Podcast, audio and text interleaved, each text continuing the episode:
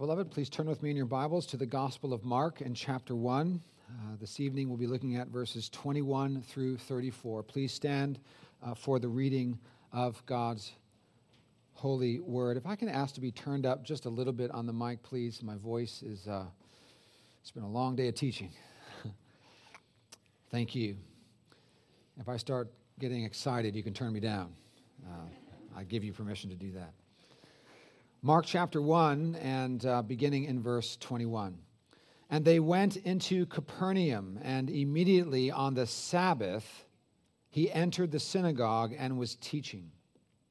And they were astonished at his teaching, for he taught them as one who had authority, and not as the scribes.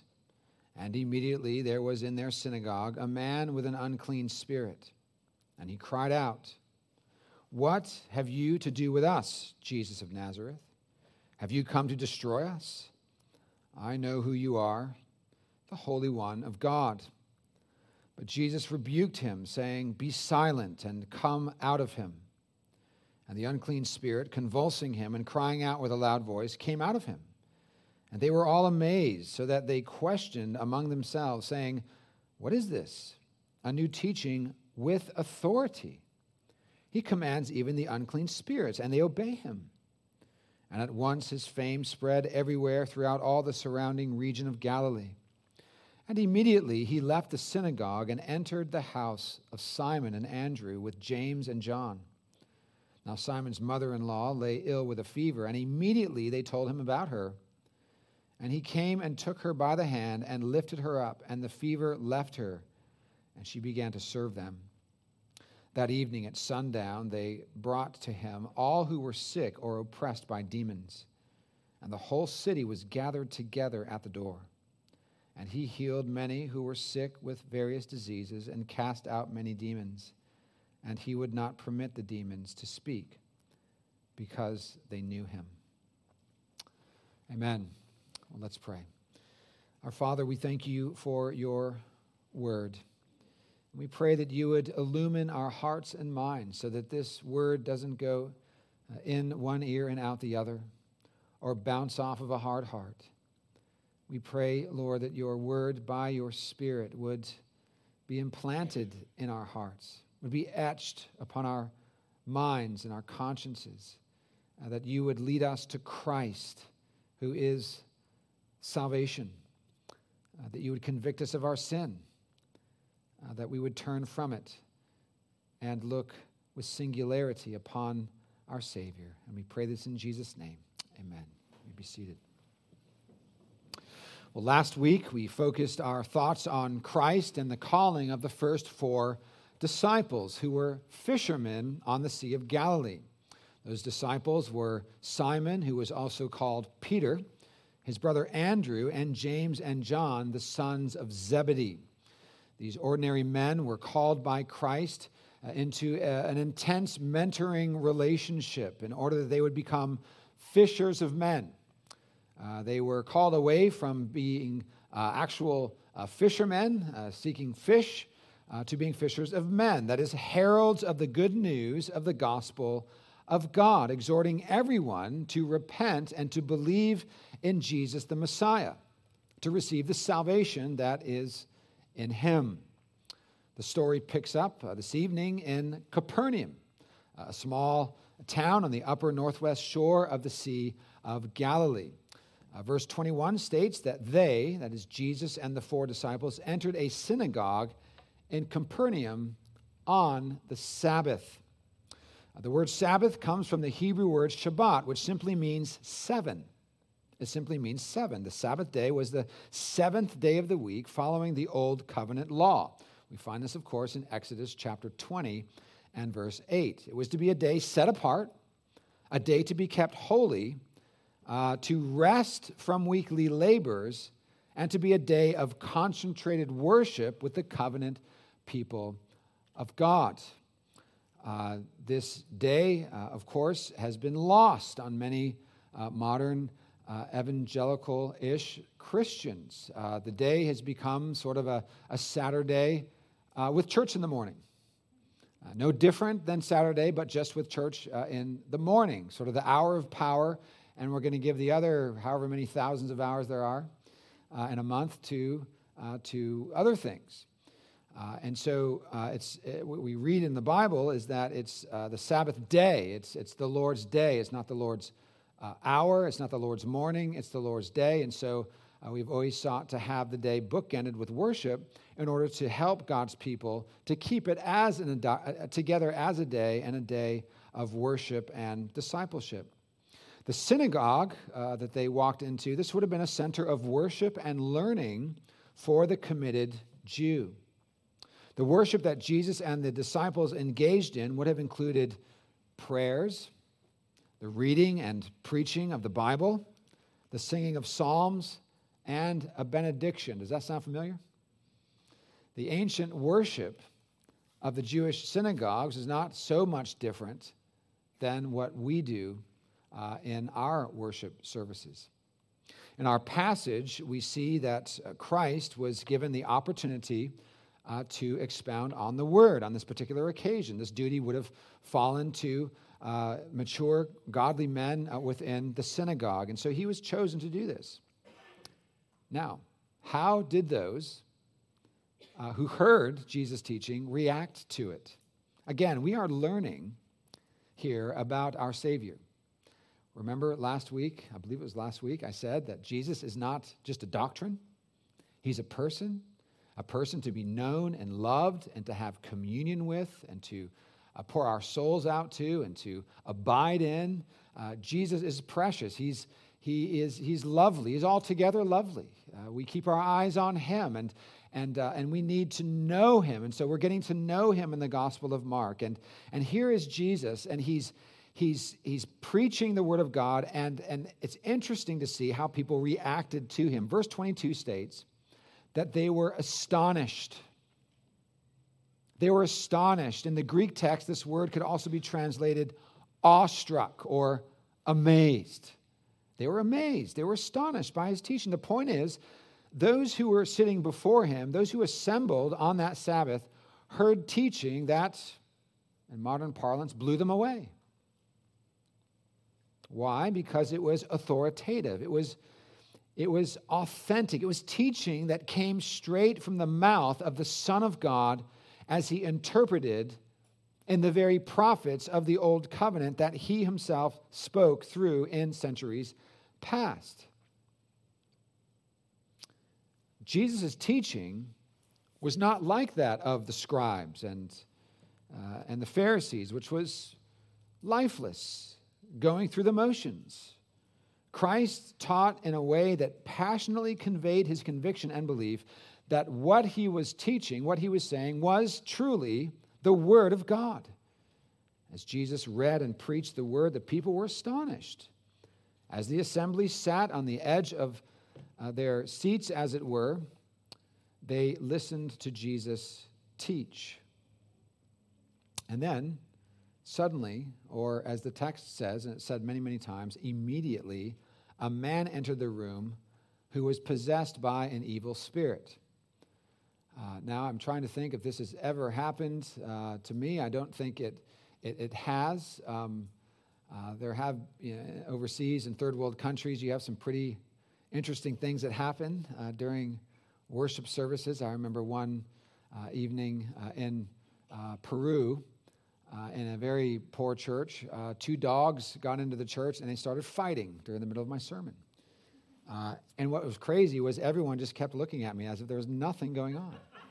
He was like, well, we're just used to this. Just keep going. We just ignore this kind of thing. You know, you think you get distracted when a baby like coos or something during a service. Wow, how about fighting dogs? Uh, that'll distract you. But here, you can imagine that Jesus is teaching, the people are astonished, and then walking through the door is this person uh, who is possessed by an evil spirit. This man then cried out, what have you to do with us, Jesus of Nazareth? Interesting, uh, the, uh, uh, the plural nature of this statement. Us. Us. This, this, this person is possessed, perhaps by more than one. We don't know. It says an evil spirit. Uh, but what have you to do with us? Uh, maybe a collective statement about the, all the evil spirits that are around or there. What have you to do with us, Jesus of Nazareth? Have you come to destroy us?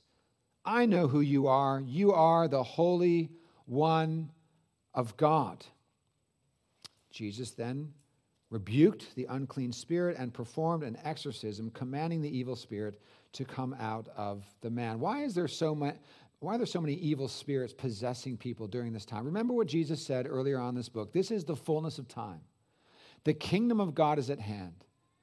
The one who is being predicted, foretold, foreshadowed, prophesied about, promised in the old covenant for centuries is now here. He is, he is performing his public ministry in order to save the elect.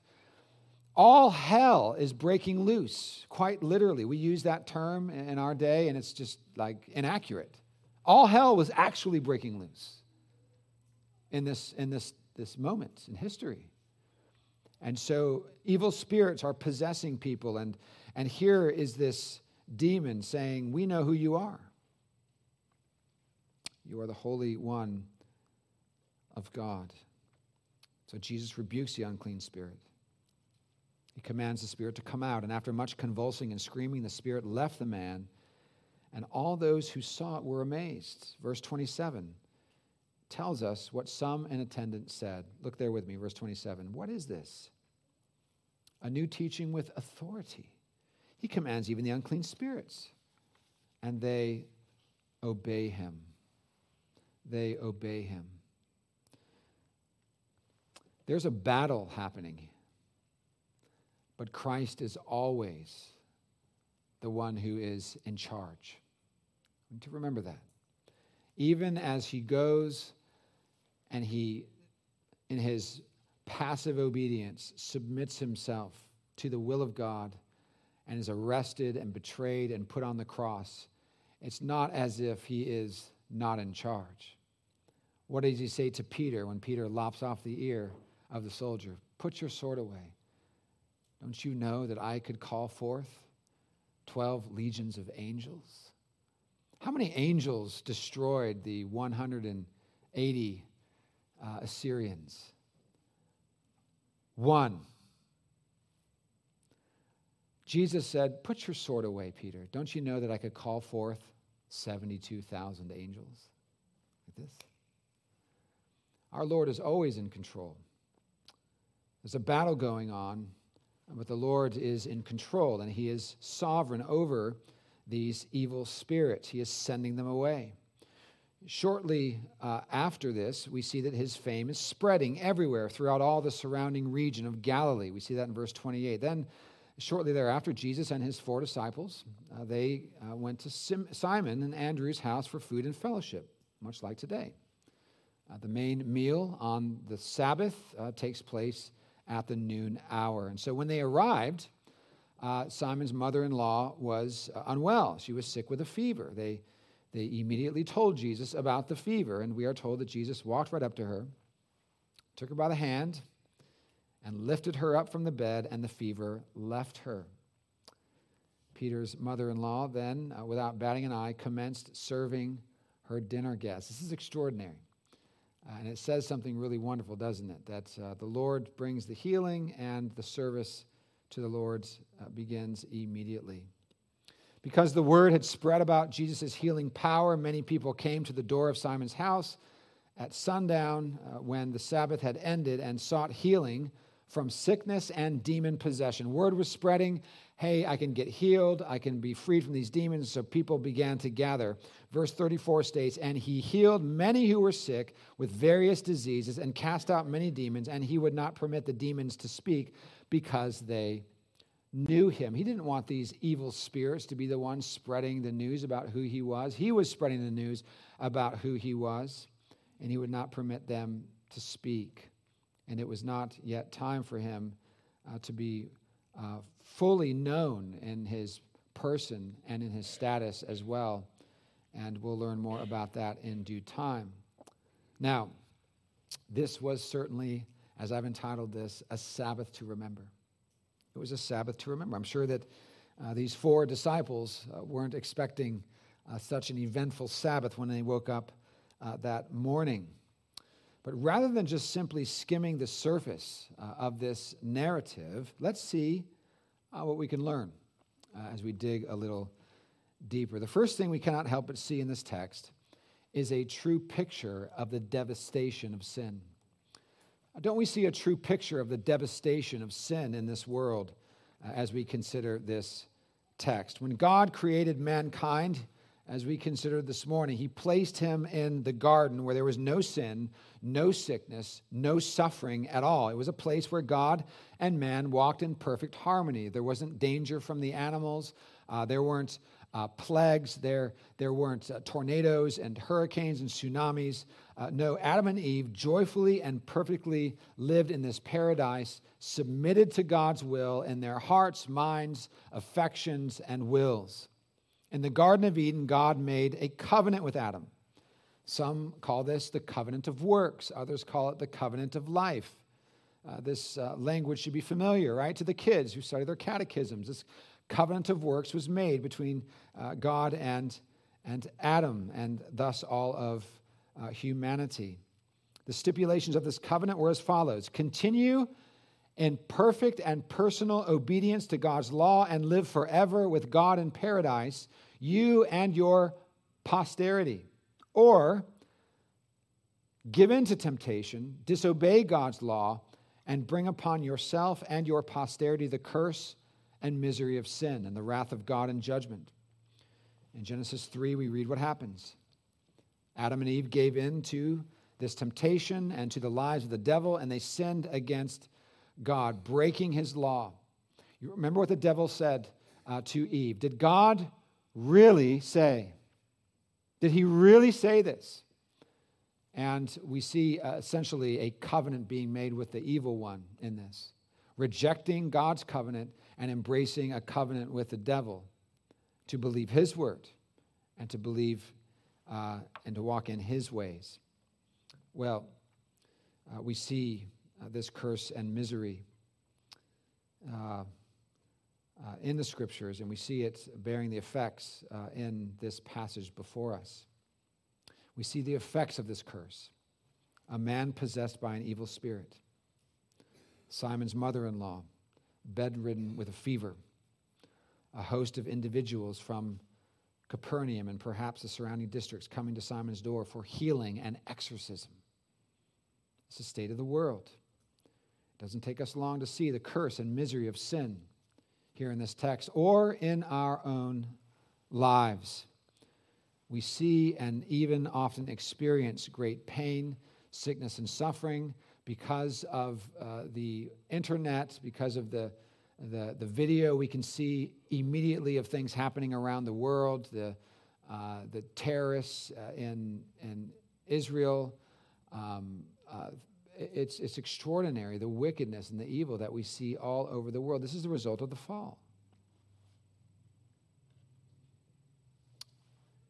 Many of you this evening know exactly what I'm talking about, for even at this very moment, you feel the great weight of the suffering that this world brings. It might have to do with loved ones or your job or illness. But we feel the effects of sin. And often people wonder, even Christians, why they are suffering as they do. Part of the answer to this question lies in the fall of mankind into sin and the subsequent curse and misery of sin that resulted from it. For the wages of sin is death. And we experience that in this, in this life. Not only are we the inheritors of Adam's guilt, but we ourselves are completely responsible for willful, rebellious, and self seeking disobedience against God and His Word. Listen to what the Westminster Confession says in chapter 6 and paragraph 6. Every sin, both original and actual, that is, the sin we've inherited from Adam and the sin that we do as a result of that, being a transgression of the righteous law of God and contrary thereunto, contrary to the word of God, does in its own nature bring guilt upon the sinner, whereby he is bound over to the wrath of God and curse of the law, and so made subject to death with all miseries, spiritual, temporal, and eternal. It's the way that uh, this is um, categorized. There are miseries that are spiritual, temporal, and eternal for those who are outside of Christ and in their sin. Mankind's spiritual struggle, mental and emotional anguish, and physical suffering finds its roots in mankind's fall into and love affair with sin and the curse and wrath of God in response to it. But we are here this evening because this is not the end of the story. This is not the end of the story. We have gathered for public worship this evening because the answer to all of this is the Lord Jesus Christ. And this glorious answer to all of this never gets old. The story never gets old. Tell me again the good news of the gospel of Jesus Christ. You see, Christ was sent into this world to forgive sin and heal the sick and bind up the brokenhearted and bring complete restoration and redemption to his people. That is, those who by grace through faith have believed in him.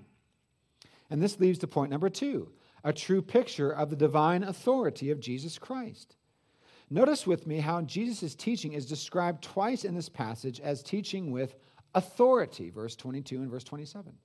It's teaching with authority. As mentioned earlier, Jesus' teaching was contrasted with the teaching of the scribes. Although we are not given any details here, we can assume that the teaching of the scribes was some form of dead orthodoxy where a, a string of quotations from past Jewish scholars was set forth and in a very uh, and uh, in a very real sense that leaders were just going through the motions uh, here. When Jesus stood up to teach, however, the congregation had the overwhelming sense that something different was happening. Something different was taking place. This was not the normal lesson from the Old Testament. There was a freshness, a, a directness, a sincere zeal that accompanied Christ's words. But what the listeners may not have realized at the time was that the special something that they were experiencing during Christ's teaching was more than just good pedagogy more than, good, than just good teaching techniques.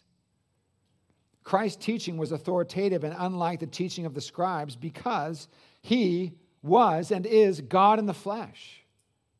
Secondly, he was teaching and preaching the word of God correctly. And thirdly, his teaching was attended by the Holy Spirit. So, since Christ was present and God's word and spirit were at work, Sabbath worship had become so much more than a formalistic routine. Rather, it was an encounter with the living God. And this is how we, if we were to apply this today, want to approach the public worship of God. It's an encounter with God. And it's, it's an, there's an expectation there about what He will do in our lives and in the lives of one another here in the church. Do we have this holy expectation? Is, is public worship just a formality? Or do we come saying, Lord, work in me that which is pleasing in your sight. I come with expectation of what you will do in my life. May this be, may this be true of us. John Mark, uh, the author of this gospel, establishes Christ's authority uh, from the outset of his narrative. We've seen that already. It's not surprising them that the first miracle recorded in Mark's story of Jesus is an exorcism. Since he is seeking in his gospel to exhibit Jesus as the one who had come to break the chains of sin, to destroy the powers of darkness, and purchase redemption for sinners. Christ was interrupted by this demon possessed man who began shouting, What have you do, to do with us, Jesus of Nazareth? Have you come to destroy us? I know who you are, the Holy One of God. Christ tells the unclean spirit to be silent and then shows his divine power over evil by ordering the unclean spirit to come out of this man. Isn't it interesting that this demon spoke to Jesus with such familiarity? You see, the powers of darkness, they knew exactly who Jesus was, and all hell had broken loose due to an attempt to stop him from accomplishing the mission that his father had given to him. They knew that Jesus was the long expected Messiah. They wanted to trip him up, they wanted to destroy him. To show Christ's awesome power, it is simply with his authoritative word that the demon must flee.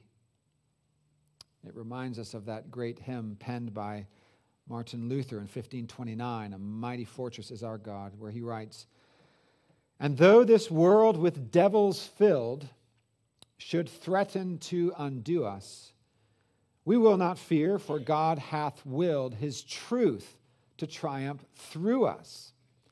The prince of darkness grim, we tremble not for him. His rage we can endure, for lo, his doom is sure. One little word shall fell him. One little word shall fell him. There's a wonderful biography on Martin Luther uh, written by a man named Heiko Obermann, Oberman, Heiko Oberman, and it's called Luther, Man Between God and the Devil. And when you read this biography, you see it's just the perfect title. Because Luther recognized this kind of epochal time he was living in during the days of the Protestant Reformation, and that in a sense, hell was stirred up in a way then that it is not usually stirred up.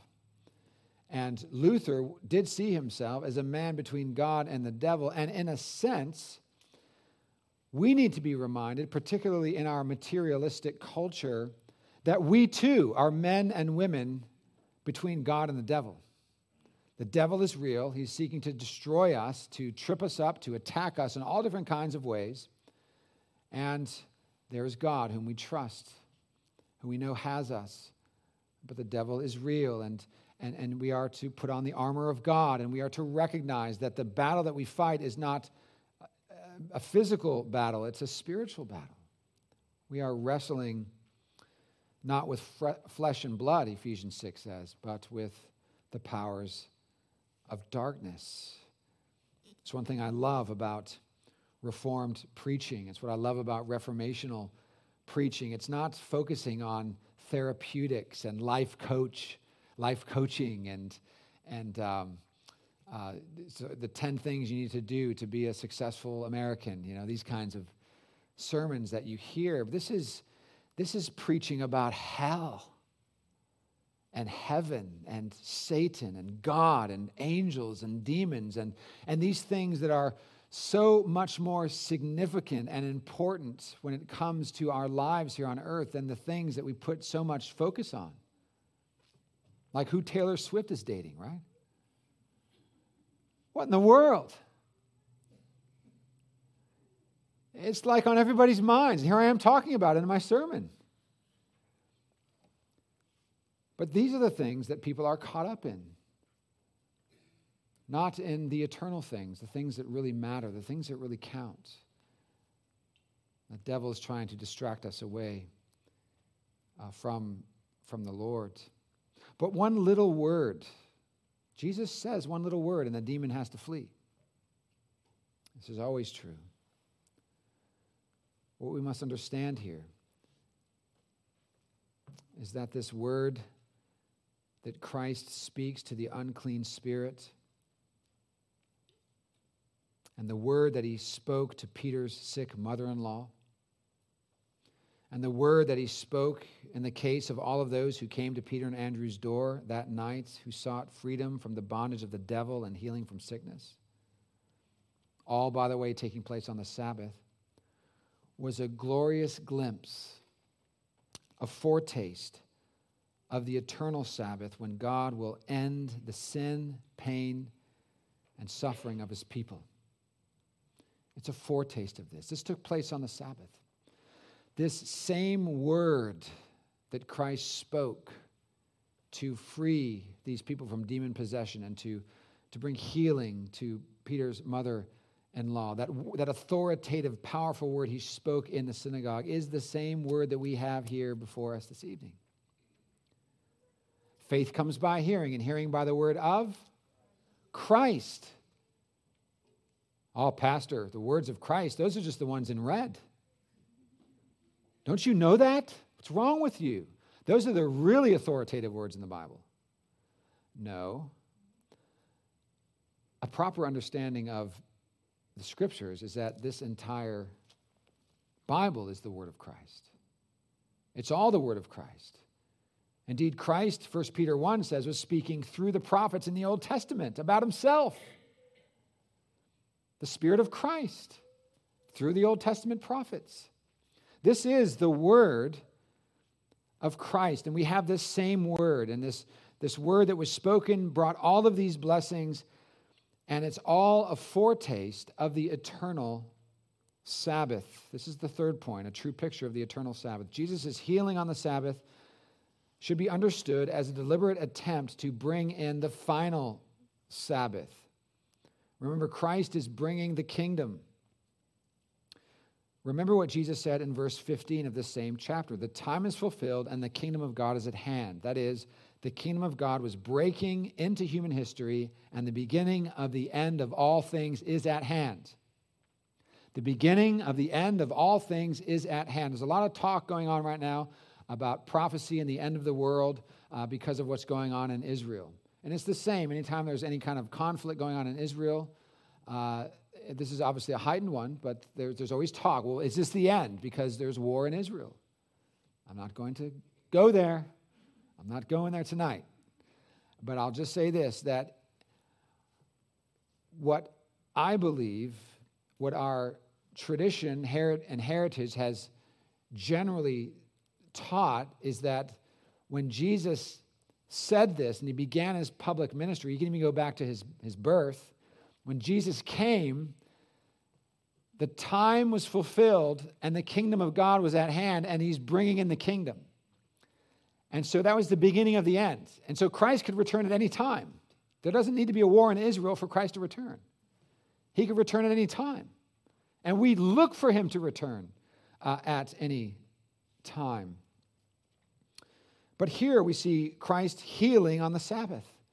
And it demonstrates a kind of preview. You know, you like to watch those movie previews, right? Hey, well, how's this movie going to be? And you watch the previews.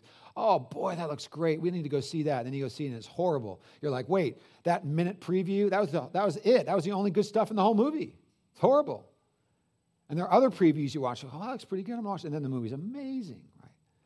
Well, what we have here is a kind of preview of what's going to happen in the eternal Sabbath. Because when we are translated on the day of resurrection to eternal glory, we are taught that God Himself will wipe away every tear from our eye. There will be no more death, no more backaches, no more headaches, no more disease, no more cancer No more bad news. Just glory in the presence of God. Eternity with Christ our Lord, who gave himself for us.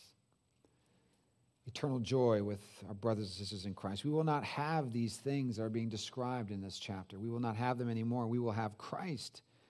And this is what's being pictured here. Christ is is casting out demons and he's healing disease. And this is going to happen in full one day when he returns. And it's with one word that he will cast the devil and all of his demons and all of the wicked into the eternal lake of fire. We see this in Revelation 19 and 20. One little word shall fell him. The final destruction of evil is a familiar theme in our end times infatuated evangelical culture. But what is less familiar is the idea of the eternal Sabbath, which needs to be at the very center of our faith and our piety. Again, the healing that took place on that memorable Sabbath day in Capernaum, these healings were, unlike a lot of the supposed healings of our own day, complete healings. One minute, Peter's mother in law was laying in bed with a fever, and the next, she was completely and utterly healed. Those with demons found total relief from those demons. The authority that Christ demonstrated on this occasion was a glimpse of the authority that will be seen and experienced by all in its foolish measure, full, fullest measure at Christ's return. Though the final Sabbath rest will only be ushered in at Christ's return, we see here the beginnings of it on display. Christ is giving us a preview of what we will know in full. At present, as it says in Hebrews chapter 2 and verse 8, we do not yet see everything in subjection to him. But one day, when we enter the eternal Sabbath, the eternal Sabbath rest spoken of in Hebrews 4, we will experience perfect peace and rest in an even greater manner than did Adam and Eve in the garden paradise. For unlike Adam and Eve in the garden, we will possess something much greater than original righteousness and the possibility of sin. We will receive and know and have, even as we do now in Christ, Christ's righteousness with no possibility of sin. Glory, hallelujah. We will, by grace through faith, robed in the very righteousness of Jesus Christ, the Son of God, even as we are now by grace through faith. We will stand before God justified and ushered into the eternal Sabbath. And so the hymn that we sang earlier speaks to this Lord of the Sabbath, hear us pray. Uh, it's a reminder that this Sabbath that we enjoy here on earth, as insignificant and as small as it seems to be compared to large stadium fulls uh, of uh, large stadiums full of football fans, soccer fans, baseball fans, large concert venues filled up with tens of thousands of people. So, oh, you know, we just seem so insignificant what we're doing here. But what we are doing has an eternal weight of glory that outshines and outweighs these contests in these stadiums by a thousand, a gazillion fold. And that's living by faith. Broad is the road that leads to destruction. Narrow is the road that leads to eternal life. And so, as we close, I want to exhort you and exhort my own heart to remember the Sabbath day, to keep it holy. This day of worship and rest is so much more than just a day to go to church in the morning and take a nap in the afternoon and watch eight hours of football. You do realize that the NFL has sought to take over Sunday completely. It's their entire media campaign. And Sunday for Christians is the day that Christ rose from the dead, which has more significance over which team won today or lost today. This is a day of worship. It's one day out of seven where we, as God's people, are visibly set apart from the world as Christ's disciples, as the people of God. This is one of the marks of the Christian. We're different than the world because we gather on the day that Christ rose from the dead, the first day of the week. The first day of the week when Christ and the Father poured out the Holy Spirit on the church at Pentecost. It's one day out of seven in which we experience, through God centered worship, fellowship, discipleship, ministry, and rest from our ordinary labors, a foretaste of the eternal Sabbath. It is one day in seven where we are reminded in a concentrated way that at the second coming of Christ, and the ushering in of the final Sabbath, every tear will be wiped away, every disease healed, every sorrow turned to joy, every selfish thought turned to a wholehearted passion for the glory of God. In this passage, we are shown that the Lord's Day or the Sabbath is so much more than another Saturday with church in the morning, but a special day where we are called to worship our God and receive his promises and abide in Christ and experience a foretaste of that wedding feast mentioned in Revelation 19.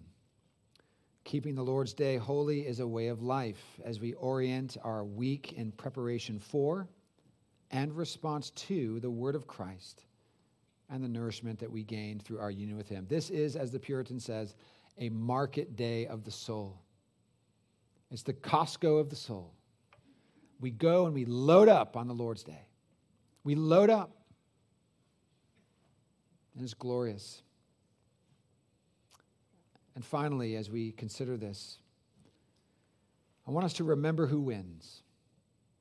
You know, life sometimes feels like Christ is losing, and we're losing with him. Things don't seem to be going our way.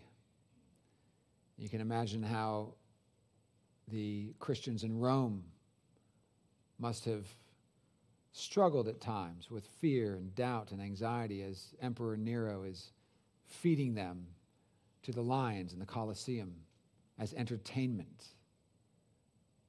Sometimes it feels like we're losing, but the, the important thing to remember in a text like this is that Jesus wins.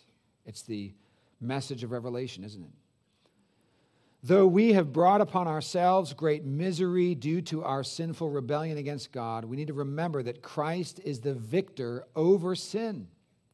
By sovereign grace, we embrace him through faith. We trust in him no matter what comes our way, no matter what challenges are there, we know that the Lord has us and Christ is the victor, Christus victor. One little word of Christ shall fell the evil one.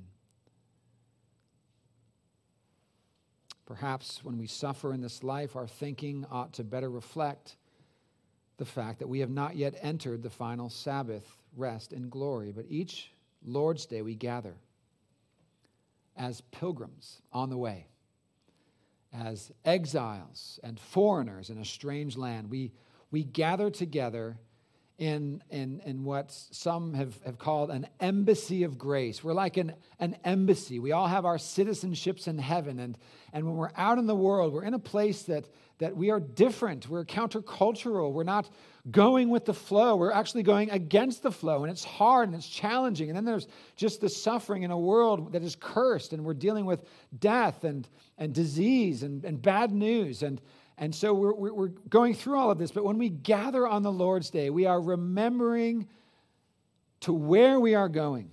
We are remembering the place where we are headed the new heavens and the new earth, the promised land. And God spreads a table for us in the wilderness, and He feeds us along the way. We are pilgrims in a, in a in a wilderness. And here in the wilderness, we give praise to God and we hear His word and we remind one another through our faithful worship that there is something better waiting for us. Something that the Son of God Himself purchased with His own blood and is preparing for us even now.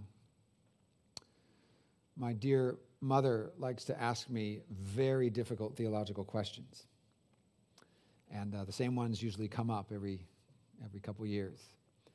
And uh, she had called me this week and said, uh, John, I have a question for you. I'm like, oh, no. What's it going to be this time? And she said, um,